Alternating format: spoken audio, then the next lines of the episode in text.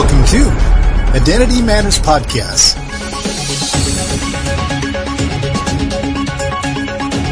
Hi, my name is Steve Phinney, and I will be your speaker today.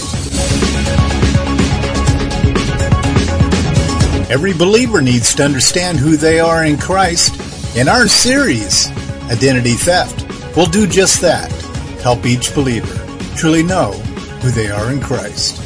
Thank you for joining us.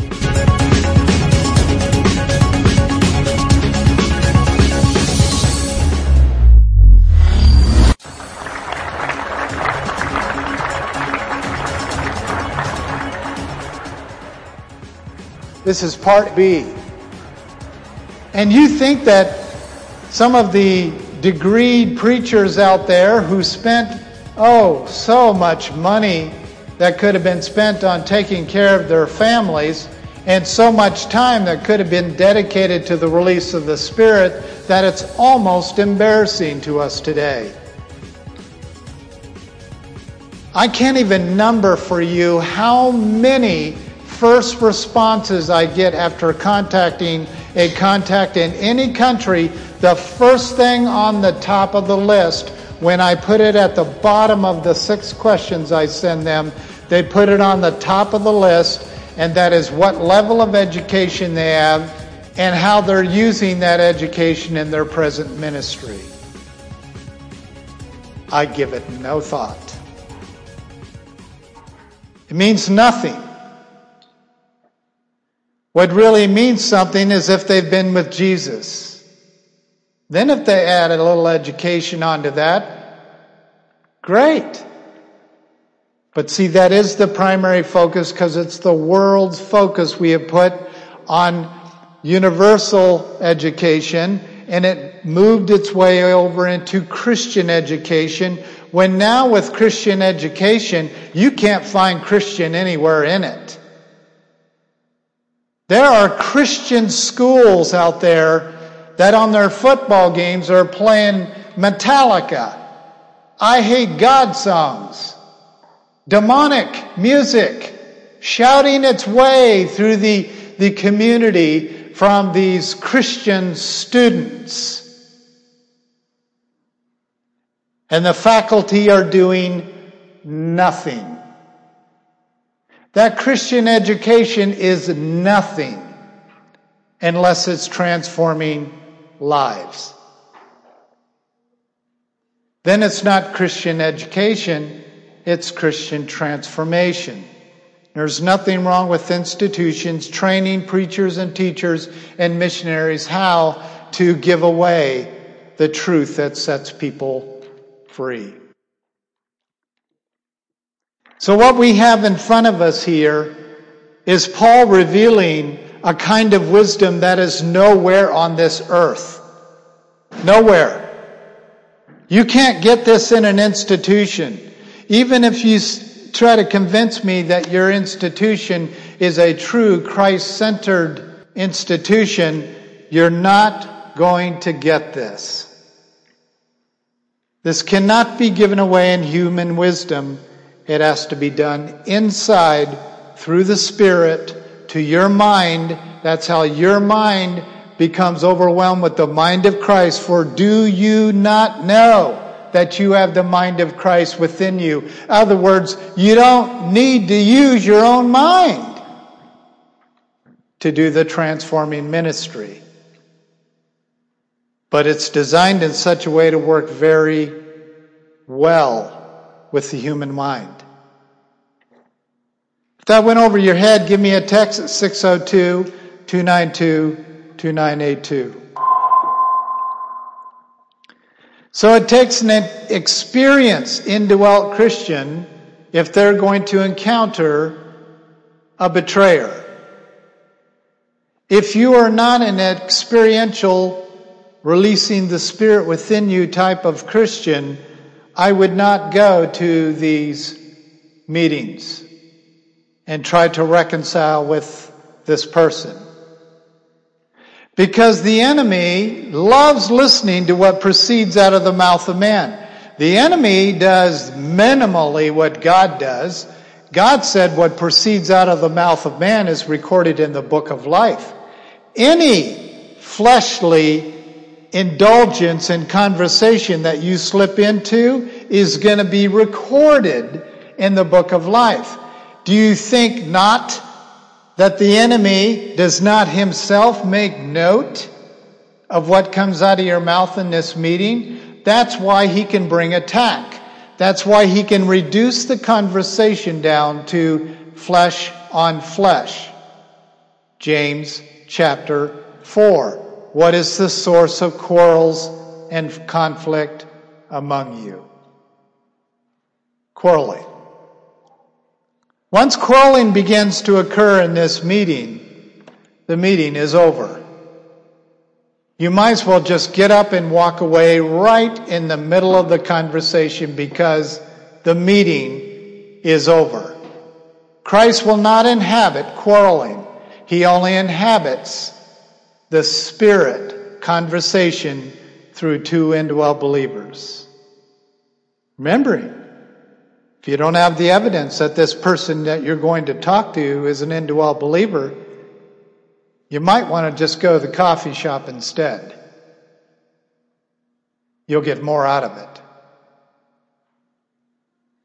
This kind of maturity is what grants us the privilege of unveiling the secret things of God, the mysteries of the gospel.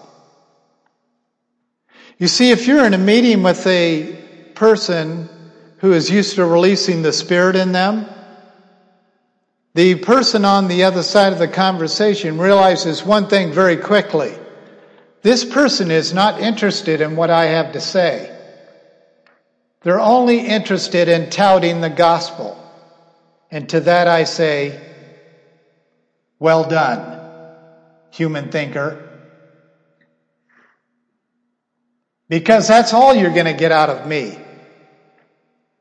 Now, unless I slip into my fleshly quarreling,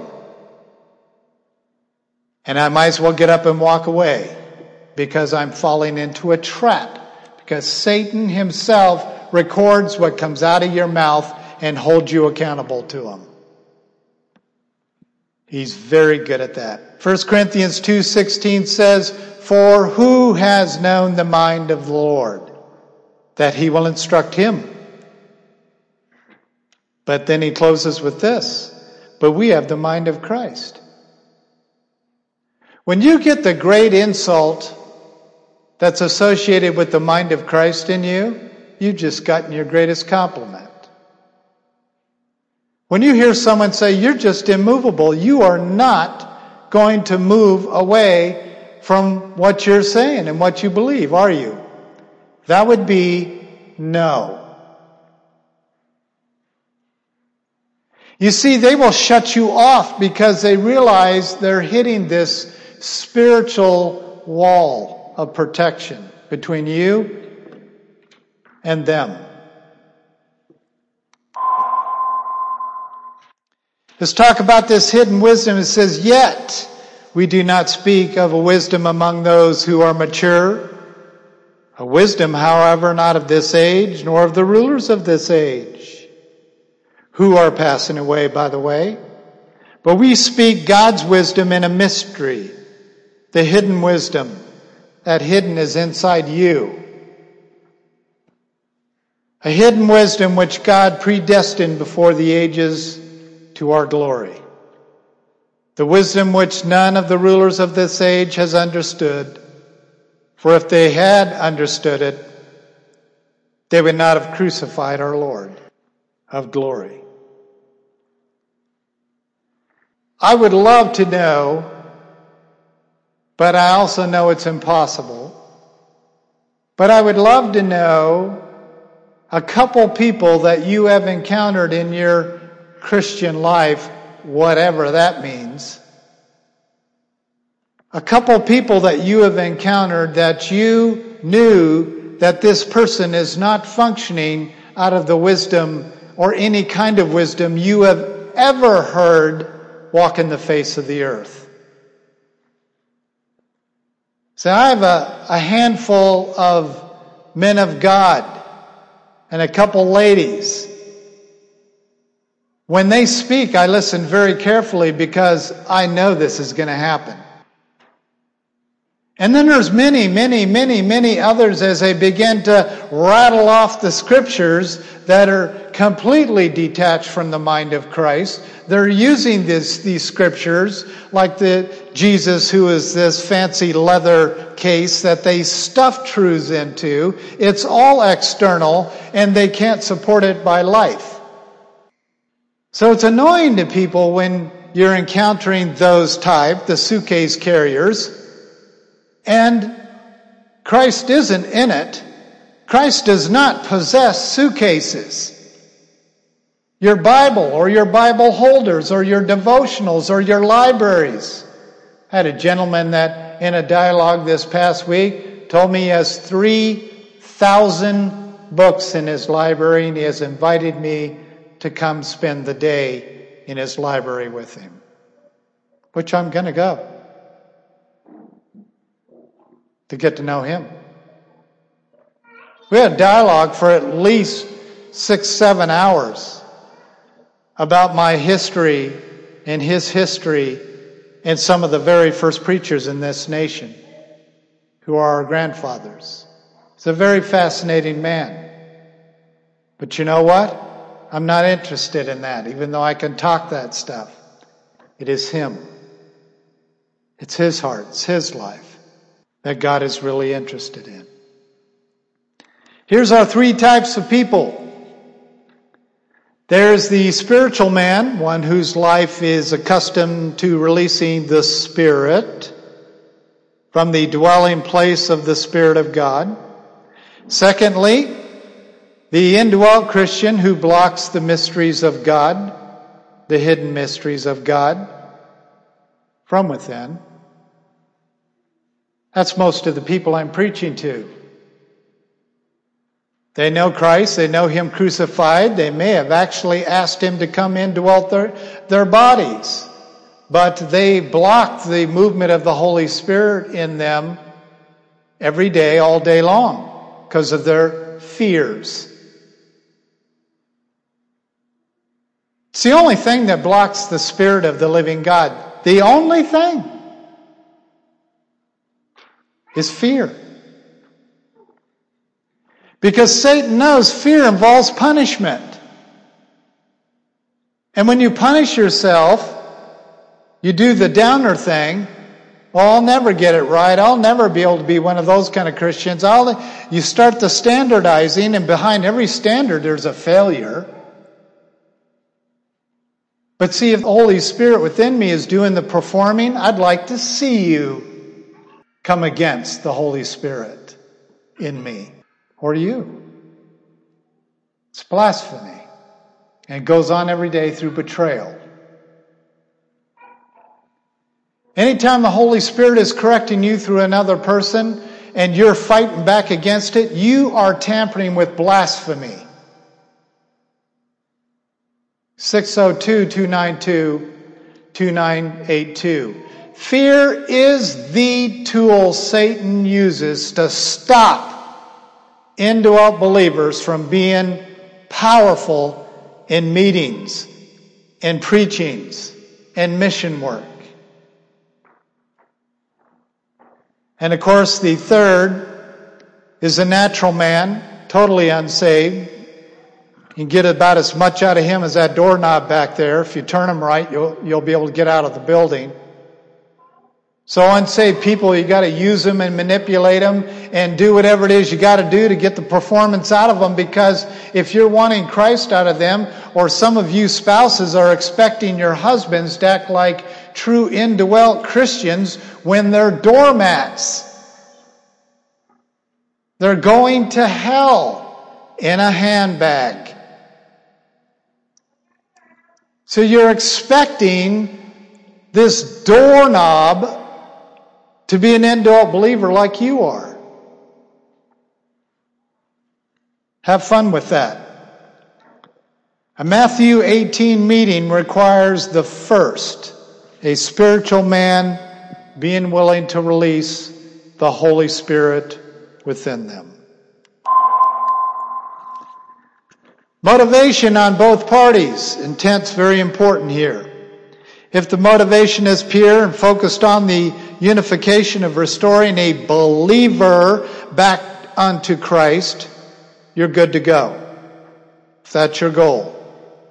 If the intention is to remove the gossip, gossiper, or the one of betrayal, stop now.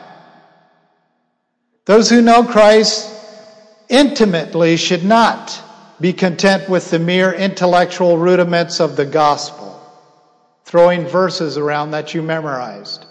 Or maybe you wrote them down ahead of time before you went into the meeting. If you got to write verses down before you can go into a meeting, you're going to depend on what you wrote down and not what is within you. The worst kind of preaching you can do is have notes on the podium. You do all of your notes ahead of time. You do all your studying ahead of time. You just wash yourself with the word ahead of time. And as I said to someone recently, you need to get it down to a stick on. You need to be able to open your Bible and have one of these, these little stickums with your bullet points on it. It's not that you did not study to show thyself approved, to handle accurately the word of truth. It is you have become dependent on what's in front of you and it will block the Holy Spirit from releasing what He put into your mind during your studies. That is a 602. It is a very different way of preaching. There are some who don't even study the Word of God before they preach. They just get up and preach. And there's not a thing wrong with it. So many times I ask students to simply ask the Lord for a passage. Read that passage over and over. Pray over that passage. Get your stickum out and write a few bullet points down and get up and preach. Because he can't depend on those five little bullet points. Where's the rest coming from? Good question. I know where it comes from. I can preach for hours on a bullet point as you guys know. But that's how it works. And if we function that way, when we go into meetings, the Lord can depend upon our mind, our will, and our emotions. Most people go half cocked, going in with strong emotions, which affects their, their, their thinking process, and the spirit gets stuffed in the closet. And they walk out going, that meeting didn't go very well. They could set me on fire. And I'm going to walk out of that meeting and say, that meeting went well, didn't it, Lord? Because they tried to set me on fire. Rejection is the evidence that demands the verdict that you release the Spirit within you who is the fire, who burns away deception. But not in the Western world, I'm afraid. Here's our fact. What is bound on earth is bound in heaven. This is right out of Matthew 18, 18 through 20. But I truly say to you, whatever you bind on earth shall be bound in heaven. Whatever you loose on earth shall be loosed in heaven. And if you're judging someone, you're binding them, you're putting chains on them. But if you go into the meeting and you're loosening things up through the Spirit, that's what's happening in heaven. If you do not understand the logic from heaven, about what proceeds out of the mouth of man is what is recorded in the book of life, you do not understand the basic principle of this. Whatever comes out of your mouth gains the attention of heaven. Loose lips. It gains the attention of heaven. You're obligating. You're writing contracts with your words. Either that or somebody here is lying to us. And these are Jesus' words, and I'm not about to say that. He goes on to say again, I say to you that if two of you agree on earth about anything that you may ask, it shall be done for them by my Father who is in heaven. That seems to be putting a different kind of twist in regard to activating heaven and if you're thinking you don't need to activate heaven, then why in God's name are you praying? Heaven is activated by his son's bride. Every one of them are valuable, even your selfish ones. They're valuable. They're saved. And it does activate heaven in some fashion or another. What I am about to reveal to you is one of those great mysteries. Keep in mind that we are still in the passage of confronting a brother. Also keep in mind that there are more than two in this meeting. Here's who we have in the meeting, folks. We have the offender, we have the confronter, we have the personally assigned angels to each. Now we're assuming they're both indwelts. Everyone's got an angel if you're indwelt. So you got each personal assigned angel, Acts 27 23. You have the Spirit living within each that are in the meeting. And then you literally have the presence of Christ Himself because where two or more are gathered in my name, I will be in your midst. There's a certain external presence that comes to the meeting. In other words, there's a lot of people in this meeting, or beings, I should say. It's a crowd of witnesses. If the confronter binds, Dio, puts another in bonds of chains, that is what is bound in heaven. If the confronter loosens, luo, cuts off the chains, the bonds will be loosed in heaven. I personally believe when you release someone on earth, you're opening the door for salvation or for their restoration back to Jesus Christ. I believe that's what this means. I have no proof of that because I'm not sitting literally at the throne of God watching Him bind some and release others. It's not my business. But something happens when you're judging a brother. Not an unbeliever, a brother. Something happens when you release a brother to Christ in the gentleness of the gospel something happens. These words from Jesus are not suggestive in nature, they are present tense active, which means it's a mandate, it's an order. Jesus goes on to tell us that the, an agreement between the offender and confronter is an eternal binding in heaven that activates an action of the Father that of, it shall be done for them by my Father who is in heaven. This requires the contracting agent of Jesus being present in the meeting where two or three are gathered in my name. I am in their midst. Binding and releasing on earth is a serious act that can affect eternal ramifications. Here's our identity matter statement for today. The seriousness of this passage that we walk through tonight, honestly, is overlooked by most believers. If it's not comfortable, don't do it.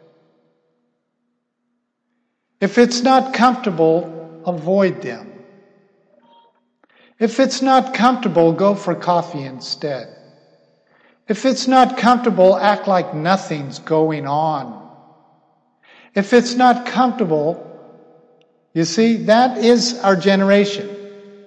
Do what's comfortable. And if what you are saying to me makes me uncomfortable, guess who needs to shut up? The truth sayer. Not this boy or anyone that I challenge in my tiny, tiny, tiny little pocket of God's podcast world.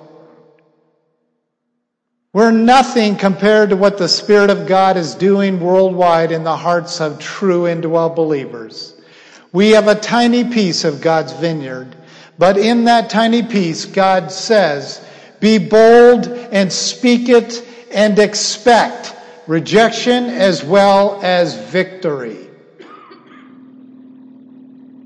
And all of the work that's got to go in and around what I just told you is none of my business. It's the business of the Holy Spirit, who searches all things, even the depths of God, who does the work with my new Russian friend. As I'm preaching tonight, that man is being ministered to by a simple little email. Or not. It's none of my business.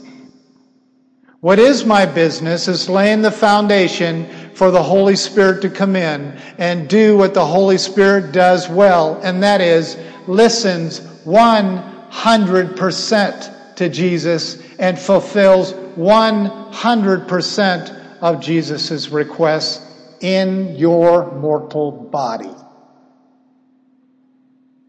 The Spirit of the living God is the only being you can trust who will never betray you or kiss you with the kiss of death. Never.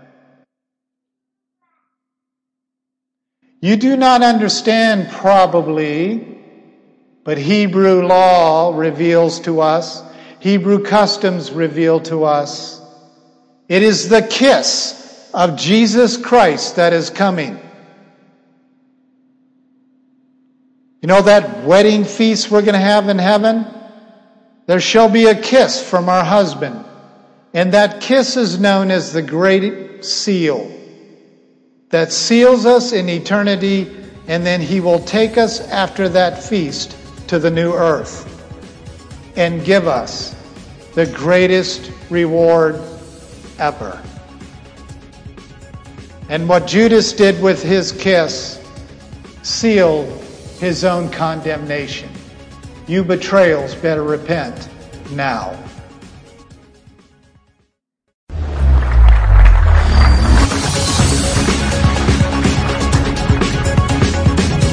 You've been listening to Identity Matters Podcast. We appreciate having you join us today. Feel free to log on to our website at www.iomamerica.org. We have lots of resources available for you on the believer's identity in Christ. Again, thank you for joining us.